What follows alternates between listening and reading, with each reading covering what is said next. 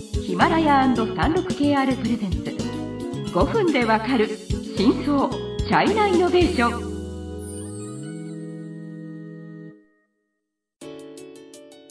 皆さんこんにちは 36KR ジャパンの委員です。はい、日本経済新聞の山田です。はい今日はアリババシリーズの3回目ですね。はいはい。1回目はまあその全体のうん、事業説明。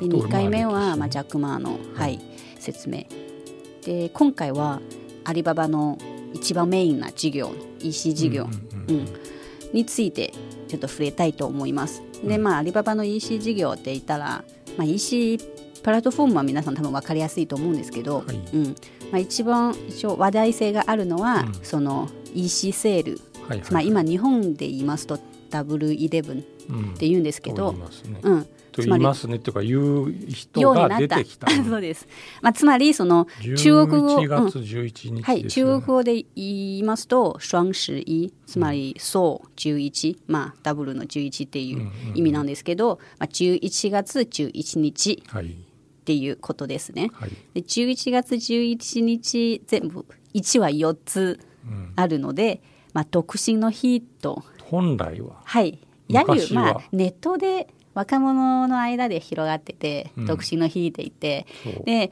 そこ盛り上がってて逆に独身になったみんな普通にお祝いするみたいな。例えば外食に出たり買い物したりするような。独身の、はい。あのなんていうんですかダンフェンコっていうんですか。大身号なんて言えばいいんです、日本語でなんていうのか知らないけど、まあうん。あの要するに独り者、はい。若いくてあの結婚もしてない恋人もいない寂しい人たちがはい。仕方がないんでご飯食べたり、はい。自分にプレゼント買ったりする日ってあった？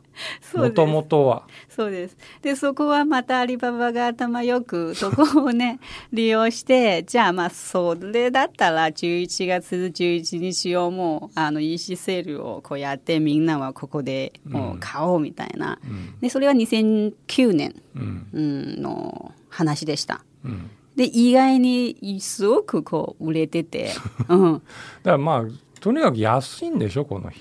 うん、セールなので。僕買ったことないんですけど、はい、セールなので、まあ、安くはします。ただ本当にもう一気に、まあ、本当に安いので、例えばこのニーズがあって一応11月の11日を待つんですよみんな。本当に待つんですか？待つ待ちます。本当に安い。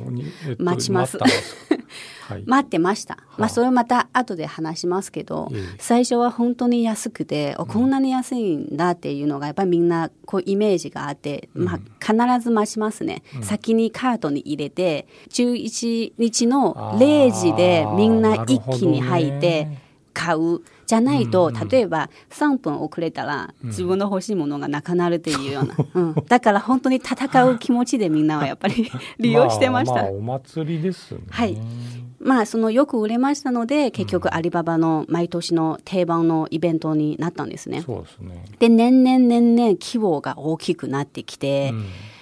ああさすが20去年ですね、うん。2019年になってその1日ですよ。24時間のうん。取引額は日本円,、日本円にすると4兆1800億円ぐらいです。天天満天毛です、うん。はい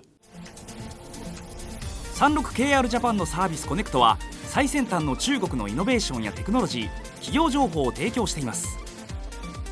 中国での事業やパートナー企業の探索などヒントになる情報が満載。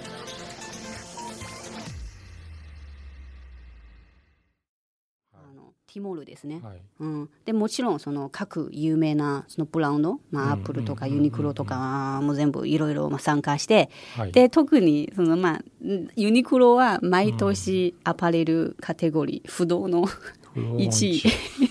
1 日で中200 200億円以上売れます。本当にすごい、はい。えっ、とそうですね。まあ4兆円1日っていうのはどういう概念って言いますと一応まあ2019年楽年楽天の、うん。えー、と流通総額調べましたけど、楽天の年間の流通総額は3兆9000円、まあ4兆円ぐらいですよ。つまり1日イコール楽天の楽天一年の1年。だからまあその規模は正直もう一般人には考えられないほどの規模。ちょっとやりすぎじゃないかと。あーまあまずそのポジティブの方から見るとやっぱりそこで、えー、と気づいてきたのはアリババの技術力ですね、まあまあ一気に何億人来るのでサーバーとか決済とか、うん。まあ、そのシステムの強さとか、こうんこでシステムダウンとかしたらですね、はい赤っ端なんで。本当です。まあでも本当に。最初の最初はちょっとやっぱりダウンするんですね。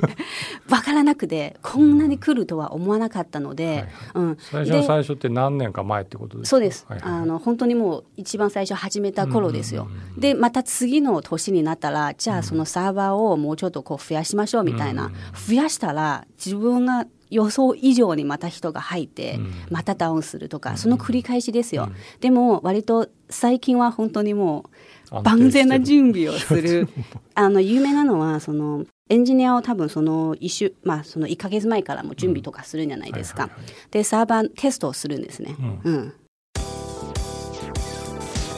中国経済のさまざまな業界や企業紹介最新のイノベーションやテクノロジーを徹底解説5分でわかる真相チャイナイノベーション。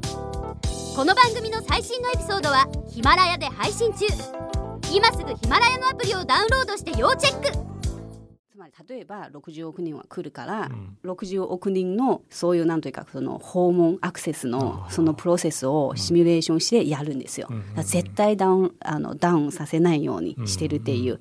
まあ、ここ言いたいのはつまりそのアリババのその技術力テクまあノロジーの、確かにその何ですか？そこで培ったはい。あのビッグデータとかの AI の力が他の業事業に生きてるっていうのはそれは事実でそうですしょ。うん、でまあそこまでの量ですから。まあその多分この EC 関連に関しては、うん世界では多分右に出るものはないじゃないかなって、うんうんうんうんうん言えます、はいもちろんその関連先ほども言ったようにビッグデータの処理能力とか AI とか、もちろん物流もそうじゃないですかそうですねもうどんどん洗練されて処理スピードがで私はうん大学時代はよくタオバオ利用してました、うん。で当時例えば11日で買って、うん。あの物流も全然回らないんですよ。で荷物を待つには大体2週間。それはまあ一応うん安いからしょうがないってみんな思ってるんですけど、で去年一応こうデータ見たらはい。そう当日に届く荷物もありますし、で実は私も去年もちょっとこうあーペットフードを買ったんですね。であの上海で買って南京に届くまでは2日間、あーうん、だからすごく早くなったっていう。まあだからそういう意味ではそのすごく進歩してるんでしょうけどでも本当にこんなにいやだからそうなんですか。嘘じゃないのみたいな話題にも出てるわけ。いやつまり毎年ねうん今年は何何円いき何円じゃ何元、うん。何何何兆元、何兆元もねえか。何億元何千億元いったみたいな。そうです。なんていうの？数字を作ることが目標みたいになっちゃってるところがあるんですよ、ね、実は私のじゃあ今後どうするの？ずっとうん。この数字、ずっとこう上がっていくっていうことは 考えられないじゃないですか。ちょっと。現実的ではないそうです。じゃあまあでも今やっぱりその毎年の数字はここまで達したっていうのが世界中が今見てるじゃないですか、うん。逆にアリババはやっぱりそういう戦略を取って世界中にこう知ら 知ら ななんていうかこう知ってもらいたいっていう戦略じゃないですか。まあ、宣伝費だと思えばまあいいっちゃいいのかもしれんが。でも本当にじゃあ例えば来年の数字は2019年よりは下がったってことになったらこれどう対応するのっていうまあ疑問はありますよ。あとまあ正直言いますとその数字に追われてる感はすごくあって そうあでものそれ言い出すと他の日の売り上げ全部ゼロにして1 1月11日に集めればいいのとかっていうへんてこりんな理屈にだんだんなってきますよね。そうですよ。だからじゃあ逆にその1日でこんな数字を作り上げるっていう意味あるのっていうのはまあ正直ありますね。ですよね。それはまあ一応多分アリババとしては考えなければならない問題だと思います。であとまあ多分、うんまあ、山田さんと話してプライベートで,、で一応まあじゃあそこ1日で発生したその荷物とか。そう物流のね負担とかはい。あるいは多分ゴミがドワーッとそのはい。時期だけたくさんそのなんですか段ボールゴミが出るとか、はい。うん。ですよね。そういのう社会社的な会コストそうそう。人へのなんかこうまあもちろん便利は便利ですけどじゃあね一方そこに伴うそういう社会問題も絶対あるはずなんですよ。ですよね。ただそこ実はあんまり研究されてなくて、そこはまだ多分中国は、まあ、遅れてるというかそこまで多分考えてない。そう。っていう、まあ特徴は特徴ですね。はいはい。はい、時間になりましたのであの次回はまたアリババが提唱しているニューリテールについてご紹介したいと思います。楽しみにしていてください